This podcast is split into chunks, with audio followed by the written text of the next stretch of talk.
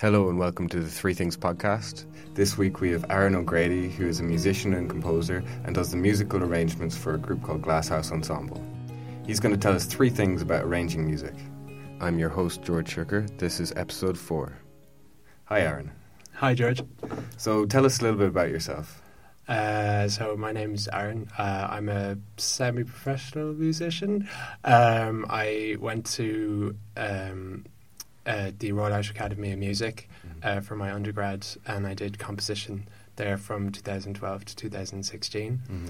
Um, and since then, I have been working as a music teacher and uh, a performer and kind of composer, arranger, freelance as well.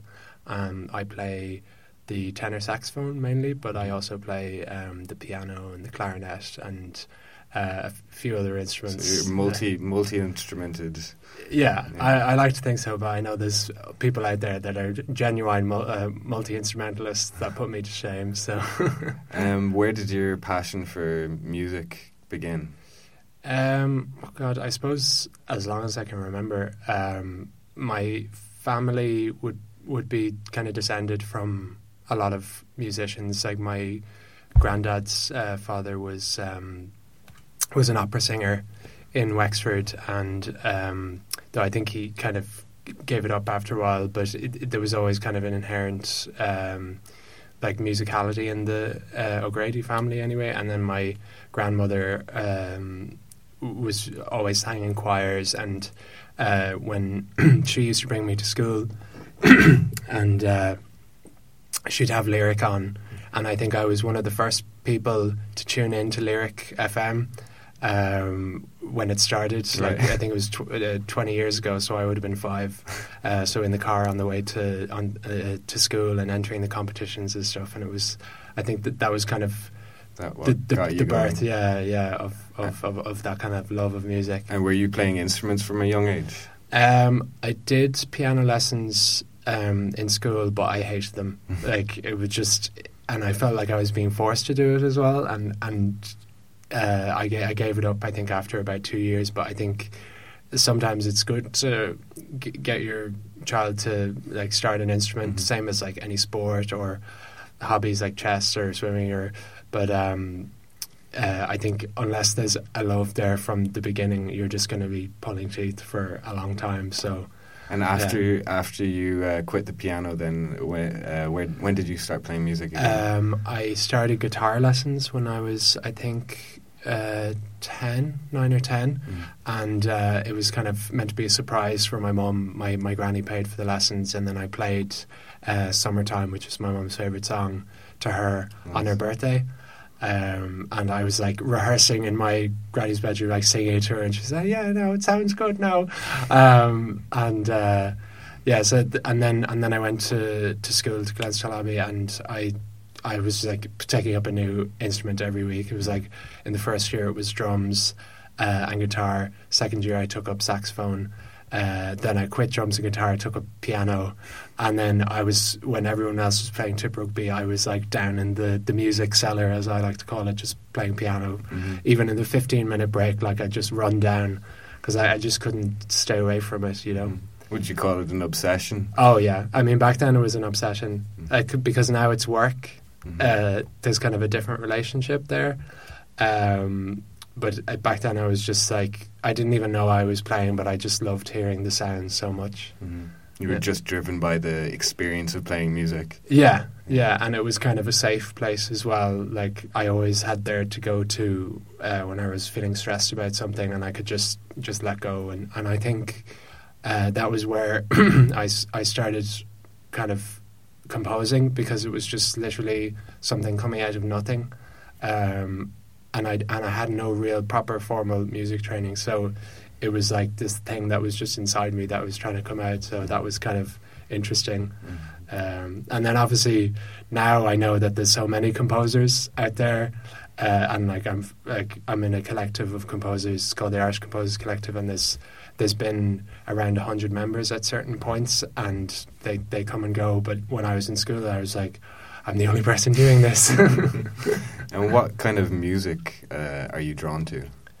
Um, I think, yeah, it's a good question. Um, I've always been very drawn to kind of modal music, so um, and very kind of like deep chordal music, anything that has like a really rich texture and um, so like classical music, like that is like really structured and everything.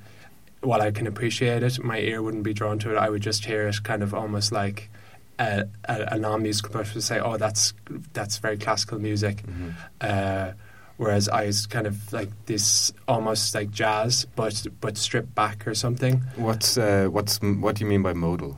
So uh, a lot of people know about like major minor. So that kind of major is the happy sound and minor is the sad sound, and then modal is kind of somewhere in between. Mhm.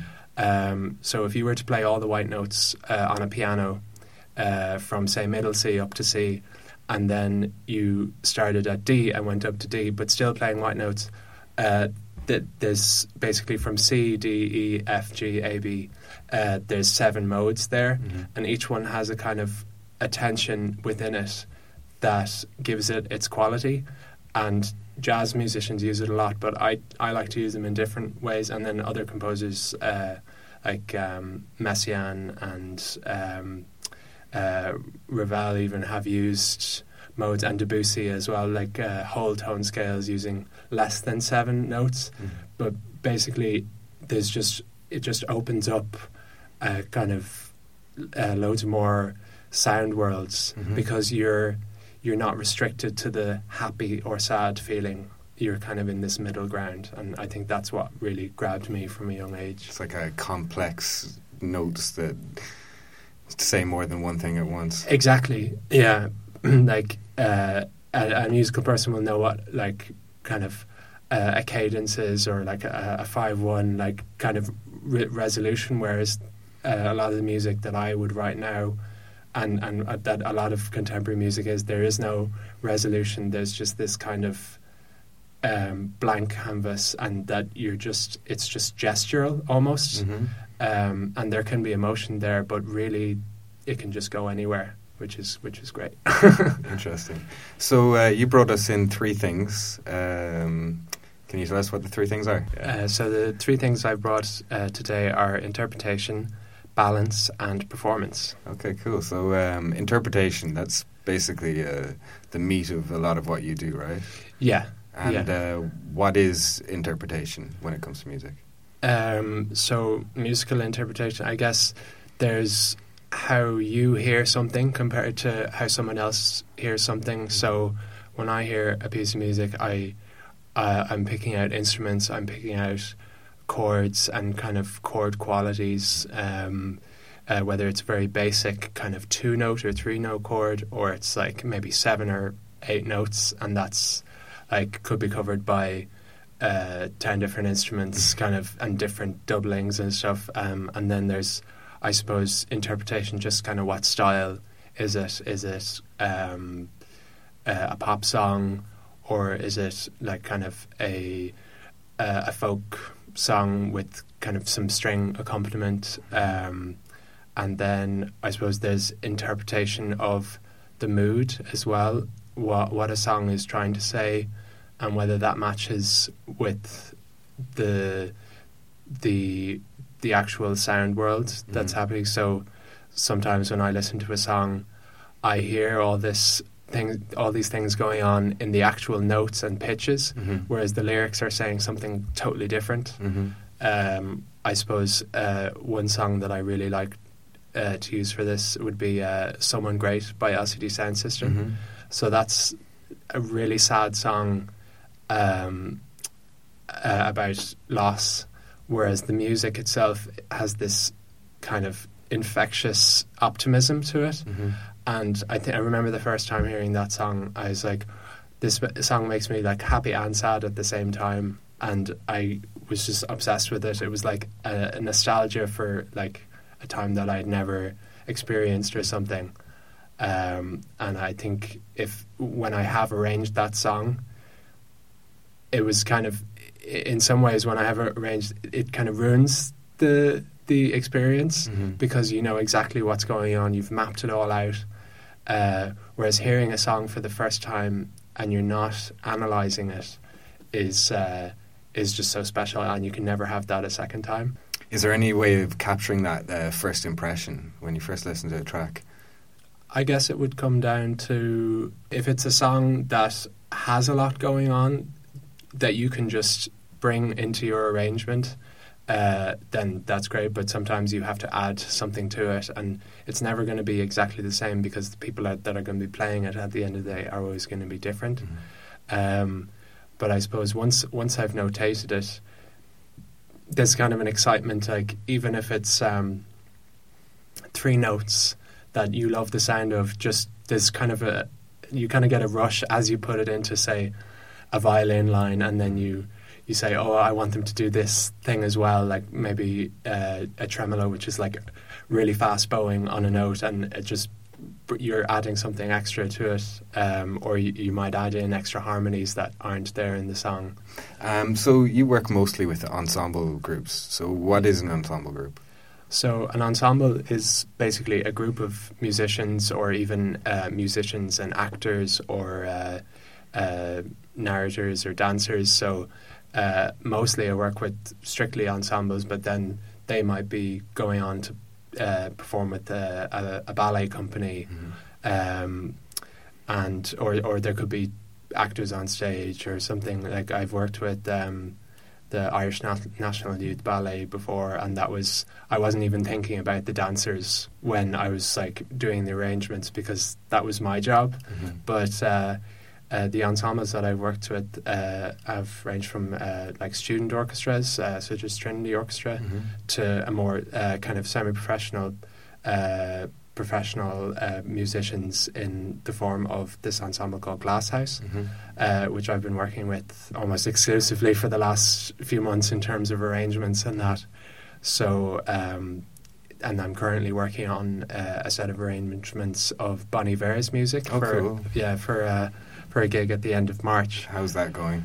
Uh, yeah, it's going. It's going well. It's um, I've arranged uh, the music of Sufjan Stevens for them before, as well as Jóhann Jóhannsson. Mm-hmm. So with Sufjan Stevens, his music is so orchestral anyway, and there's so much going on in it. Um, and it was the, particularly the am- album uh, Illinois. Mm-hmm. Um, so there's like so many instruments on that record uh, played by Sufjan himself, and then all of his like extremely talented friends, and arranging that was mostly just an exercise of listening to various parts and just basically dictating, which which means figuring out what instrument was mm-hmm. and the pitch and the rhythms mm-hmm. that they're using. And you just do that by ear? Yeah, mostly by ear. I don't have perfect pitch, but I can kind of I have relative, so I can uh, I can just plug away at it and, until I, I have it pretty accurate.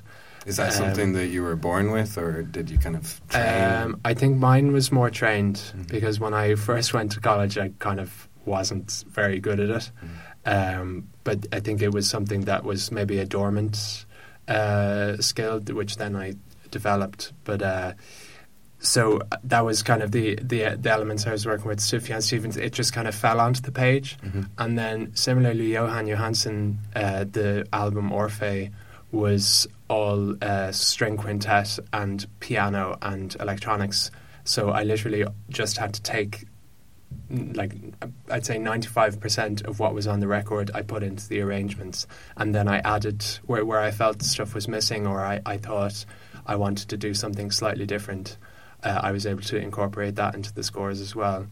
Whereas with Bon Iver, it's a lot of it is very folky acoustic music and has kind of little touches of kind of what I would call studio wiz- wizardry from from uh, Justin Vernon mm-hmm. uh, because uh, I just can't recreate it. So with this set of ar- arrangements, I could do anything because it's just so bare. Mm-hmm. Uh, I'm trying to think of like things that aren't in the record at all, like maybe say ar- arpeggios on the on the str- in the strings or uh, big chords in the wind instruments. So I kind of have a lot to play with, and it's exciting but also daunting because, uh, and in terms of where interpretation goes, uh, you're arranging the music of somebody who's really well known. Mm-hmm. So if you start "Skinny Love," which is like one of the most famous Bon Iver songs, with a piano instead of guitar you're like playing with fire there because that could that could go very wrong. So there's all those kind of decisions to be made. And uh, so, what is the difference between working on your own music and working on someone else's? As someone who's trained in composition uh, at an undergraduate level, I got involved in in arranging kind of towards the end of my degree. So um, I had done a little bit of arranging before I did the um, did the, the undergrad, mm-hmm. um, just just kind of in uh, an, an application called MuseScore, which is like a free version of Sibelius or Finale. Um, but then when I went into college, it was like, okay, Aaron, now this is this is the serious stuff. Like we're going to be looking at. Uh, uh, Stravinsky, which is kind of the great love of most contemporary composers, mm-hmm. and suddenly your your your eyes are open to like things being able to be in two keys at the same time and all this like crazy stuff. And and I loved that. I just fell straight into that. And I was um, writing pieces using only six notes or uh, writing pieces with a particular interval.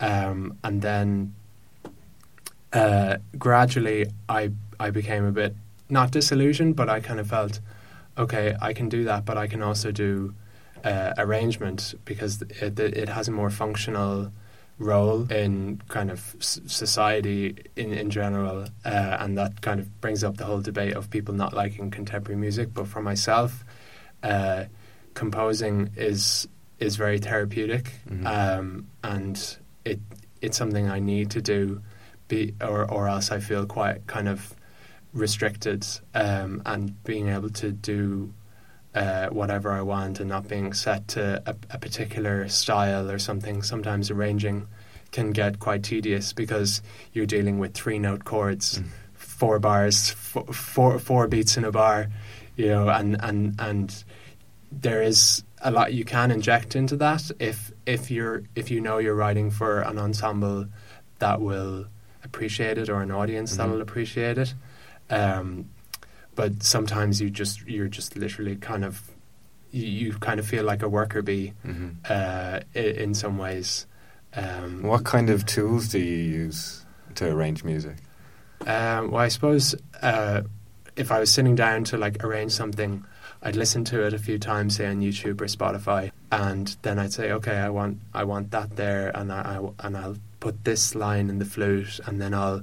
Uh, one thing I love to do is um, uh, if if a piece has uh, finger plucking picking on the guitar, mm-hmm. then that that translates really well to a string quartet doing pizzicato, which is plucking the string okay, yeah. as well. So that's the term, um, and certain things like that translate over really well. Um, one thing uh, that can be really annoying is um, with pop songs, even though they sound simple, mm-hmm. because the human voice is so flexible. Uh, say the rhythms in an Adele song are just you think they're simple, but they actually go across the bar line, and there's all these like semiquavers tied to dotted quavers, and it gets really uh, it gets really annoying because you know that the person singing the arrangement at the end of the day might not even be uh, able to read music, but you're just doing it for the sake of the arrangement. Mm-hmm. But um, I would have Sibelius open, which is the notation software that I use now, and then I'd uh, on my big monitor, I'd have Sibelius on one side and the YouTube video on the other, and just literally going back and forth.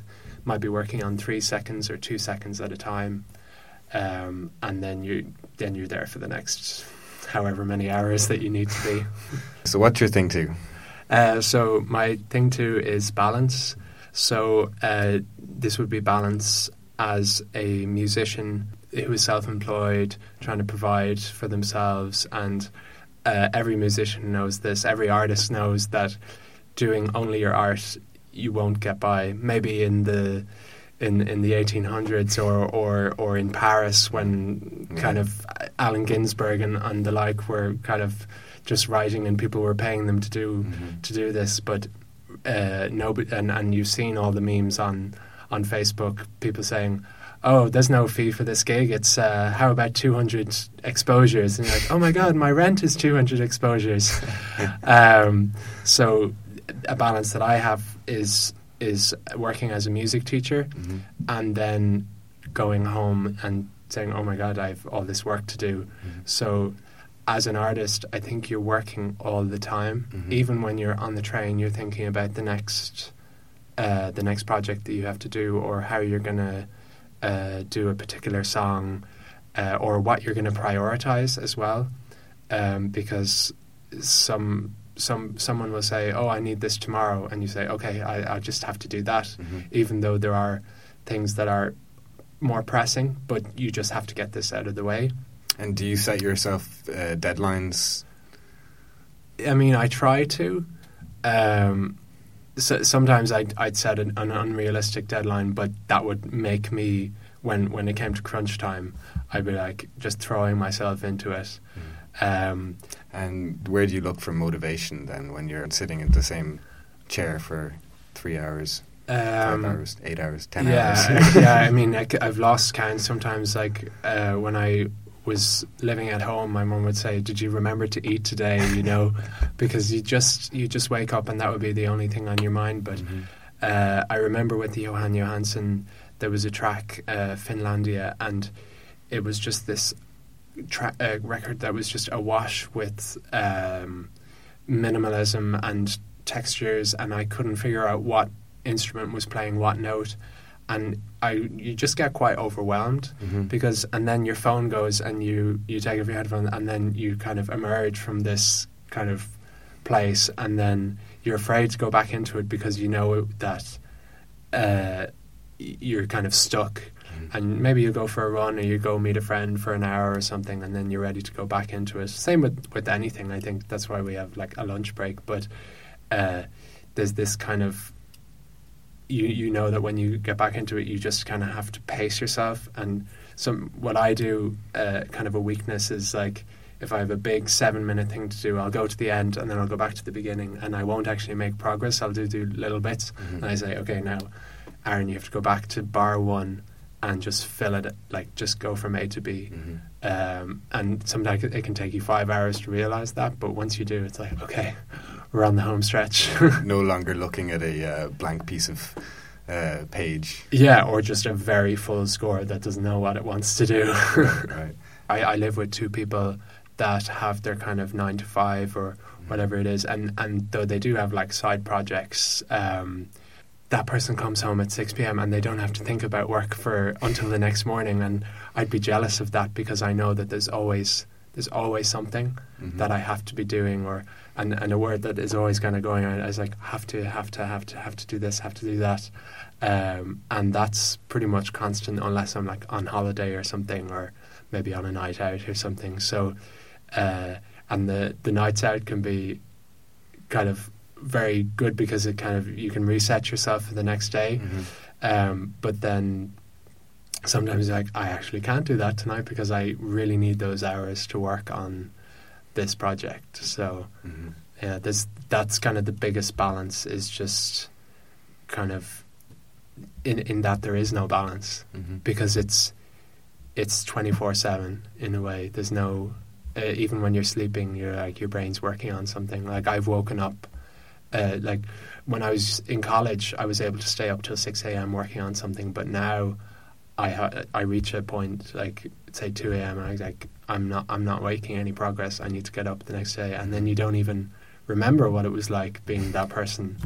Uh, I suppose that applies to everybody, but Yeah. And we can't we can't control when uh, motivation or when inspiration comes to us. It exactly. can come when you're sitting on the toilet or Yeah, which I, I love talking about. Uh, I know it's a, a a contentious show now, but Two and a Half Men. Charlie Sheen's character is uh, is uh, explaining why he's just sitting on the couch watching uh, a movie, drinking beer all the time, and and his brother's like. God, do you ever work? And he was like, "That's the that's the beauty of being a composer. Like, I'm sitting uh, alone, watch having having a beer, watching TV, and I'm working because my brain is thinking of ideas, and that's kind of like a cheat explanation that I like to give. Um, so I guess you have to have like a major joy for music to make that kind of uh, sacrifice of you know being on 24 hours and oh yeah, totally. Like, there's such joy like getting to the end of like a score and saying, okay, file, export Mm. all parts as PDF, and sometimes you you're kind of going back and forth because you've put um, a dynamic, which would be like volume marking in the wrong place, or uh, one one instrumental line has is missing something that it needed, and uh, and that can be frustrating because you really want to be done, Mm-hmm. um, but by the end, there's a real great sense of enjoyment and going along to that first rehearsal then and everyone's like oh great job man great job that's r- really uh, satisfying So uh, let's talk about thing three. So what's your thing three? uh, so thing three is performance and kind of everything that comes with and around that hmm So I guess um, the first thing about performance is like when you're writing that stuff, you you know in the back of your head it's going to be listened to by not just uh, an audience but by your colleagues as well. yeah and I, I suppose that that goes back to um, the difference between arranging and composing as well because pretty much every arrangement job I've ever had has resulted in a performance whereas I know some of my compositions I can work on them freely because sometimes they're not going to be performed whereas the arrangements it's like it's a product um, more even more so than a piece of art. In some ways it is especially if you've put a lot of yourself into it uh, which I definitely have for certain um, cer- certain kind of uh, arrangements. Um, but uh, is there any like conscientious elements to the actual performance, like who ch- who who does the solos, and for example?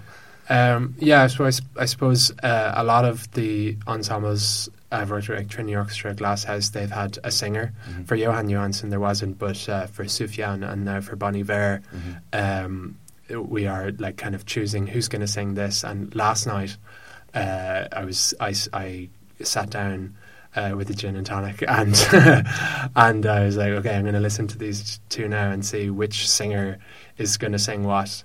Um, and so sometimes it's very straightforward. You say, okay, this will work. But then you hear about, like later on, months the line, you, you hear about some drama between the singers, and Mhm. they said, "Oh, I wanted this song," or "I didn't get enough solos," or something like that. Who's going to So- sing "Skinny Love"? Exactly, yeah. So, and and that kind of there's kind of an overall um, consi- con- consideration of the fact that you're one one element of of this, even though your arrangements are kind of the start and end point. There's so much that goes on around that. There's pr- promotion for the gig. There's kind of the general artistic vision um, of of the the project and what it means and who's going to be there that might uh, bring another uh, gig into the Mhm. into the future, or they have an idea on what you should work on next. So I suppose with especially with Glasshouse, this kind of it, it feels like a team effort, and that's why I, I like to ask people, do you have any, any ideas for this? And uh, um, and that they're always really receptive, and they say, oh, maybe you should try this. And I think that's a really important part because when you're working on your own uh, for so many hours, it can be you can start to get a bit detached from the fact that it actually is going to be presented Mm-hmm. to uh, an, an audience. yeah. Um, I guess the first time that uh, you move from that arrangement stage into uh, like hearing the music being played is the first rehearsal. So how how is that?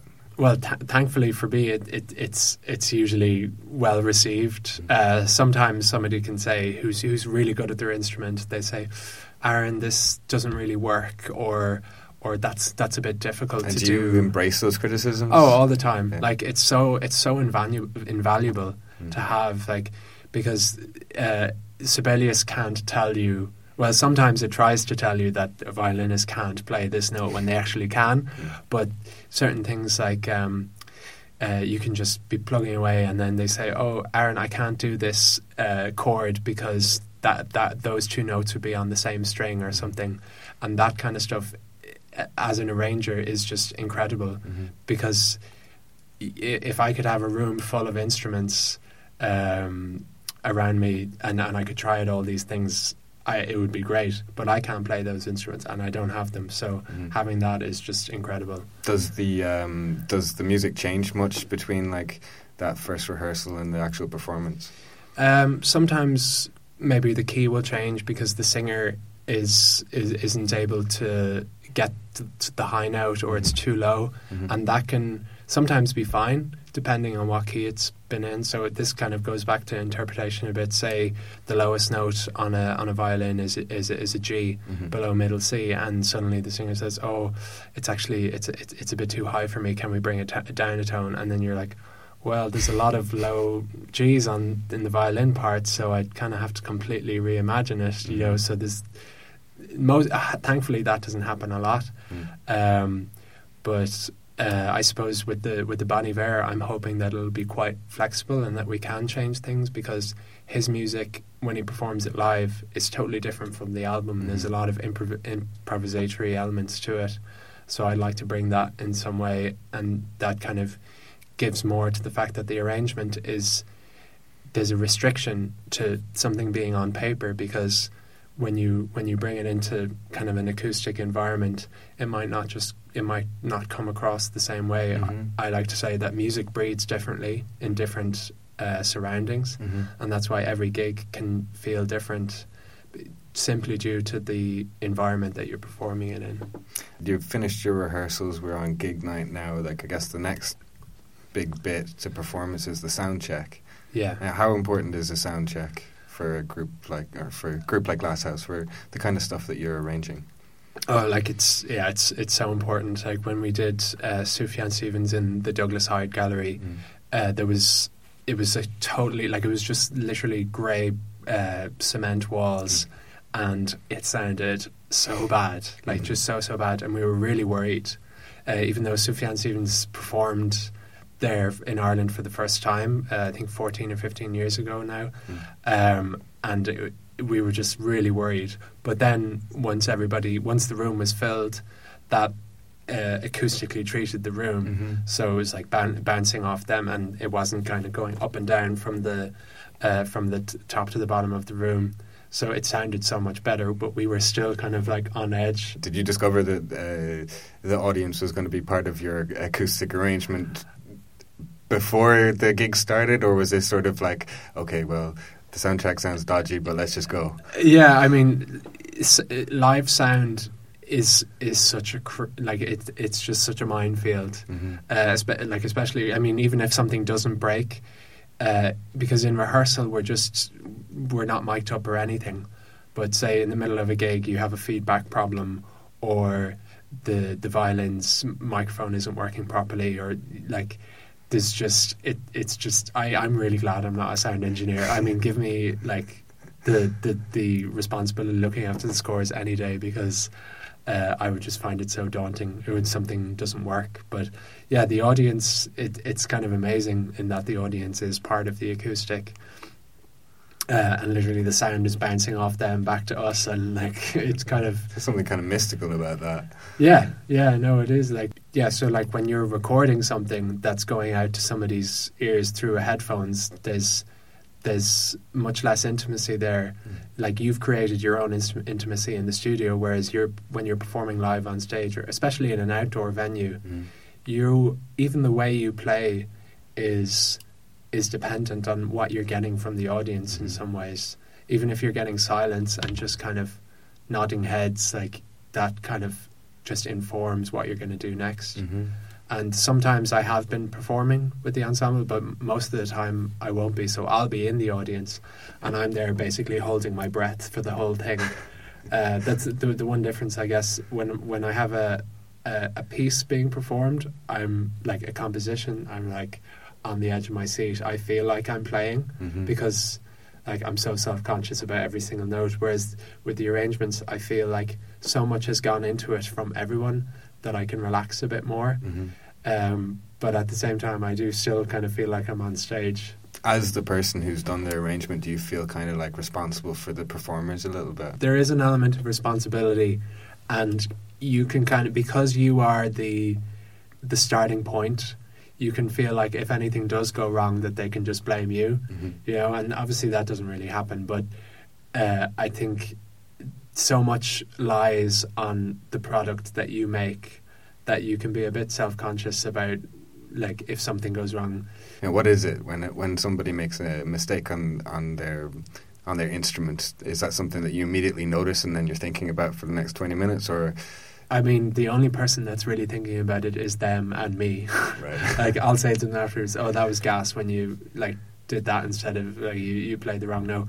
But, but we say, yeah, we just laugh about it because in an hour long concert, like y- you have so much else going on, and you're trying to focus, and you have your stage presence, and you're presenting not just uh, the music, but like yourself playing it, and there's a whole like this ego comes into it. There's like perform even performance anxiety, which like is a whole other other world of of uh, expression. But um, um, I think uh, the audience is just there to enjoy it. So like, if you make a mistake, you make a mistake. Mhm. Like Do you still listen to music for pleasure? That's a really good question. I actually wanted to bring that in earlier um, because basically, when I'm at a gig, I can't wait for it to end. And my friend thinks, my friend was saying to somebody else, yeah, he, he doesn't like gigs because he's like listening for the tuning and, and like it, it really like affects him if, if there's something wrong.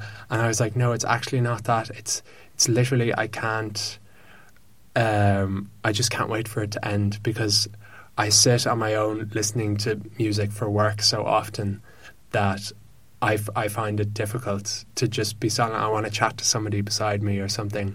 So I'm always, I just can't wait for the gig to end. But there is some music that I do listen to for, for pleasure.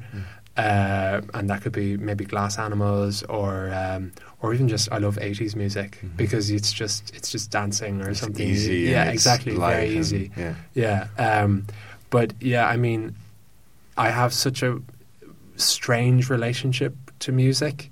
I, you know, the way when you see like, um, music is like my life or whatever, Mm. and it's like, no, it's literally like my nine to five kind of. So sometimes I've like, I, I don't have uh, an iPod or, you know, Mm.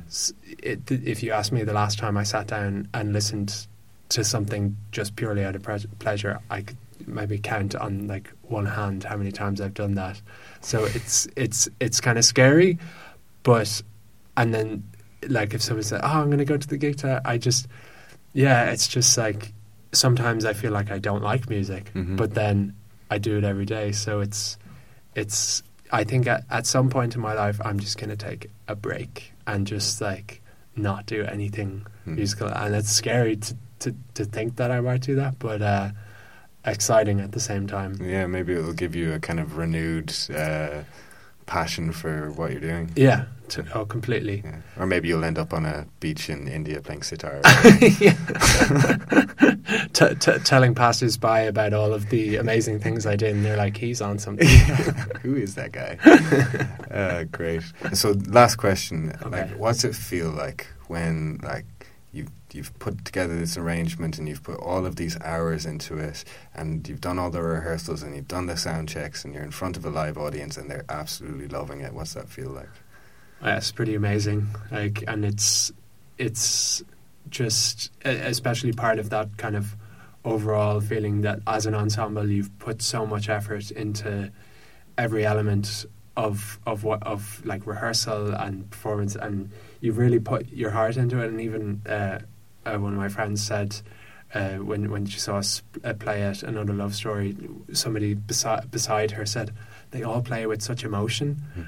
And I think that is kind of what's really special about that ensemble is that we're playing music that we really want to, and it means a lot. And I think that is like crucial in p- presenting something that people relate to and respond to. And sometimes, if if if something if we perform and we kind of have an expe- expectation of how the audience is going to react, then we might end up being disappointed Mhm. uh, and then we say, okay, that that'll carry us on to the next program. We won't have our expectations as high Mhm. because I guess maybe sometimes an audience doesn't know that that like an audience has expectations, but also the ensemble has of the audience. So there's this kind of uh, synergy between the two. Oh no, I can't say synergy.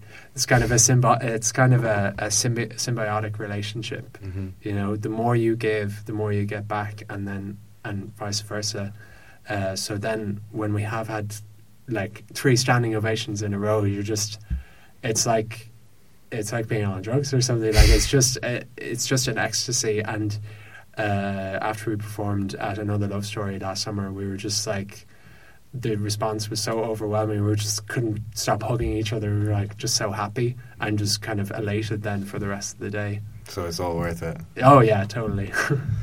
Um, okay, so thanks for coming in. Um, that was Aaron O'Grady. Three things about musical arrangements. He talked about interpretation, uh, balance, and performance. Uh, Aaron, where can we hear your music played next? Um, the Bon Iver gigs are happening in the Sugar Club on the 27th and 28th of March. Uh, I think by now they're probably sold out. I know the Thursday night is, but we'll be doing um, Jóhann Jóhannsson's Orfeo um, on April the 18th as part of Music Town in the Chocolate Factory. And that will be presented with uh, some songs by a singer called uh, Shiva Quinlan as well, which I'm doing some arrangements for. That was episode four of Three Things. Next week, we're talking with Deborah Ryan, who's a chef and a food columnist. We're going on a bit of an adventure into the sometimes scary, sometimes hilarious place that is the student kitchen. So, uh, should be a good episode. Thanks for listening to this one and catch you next time.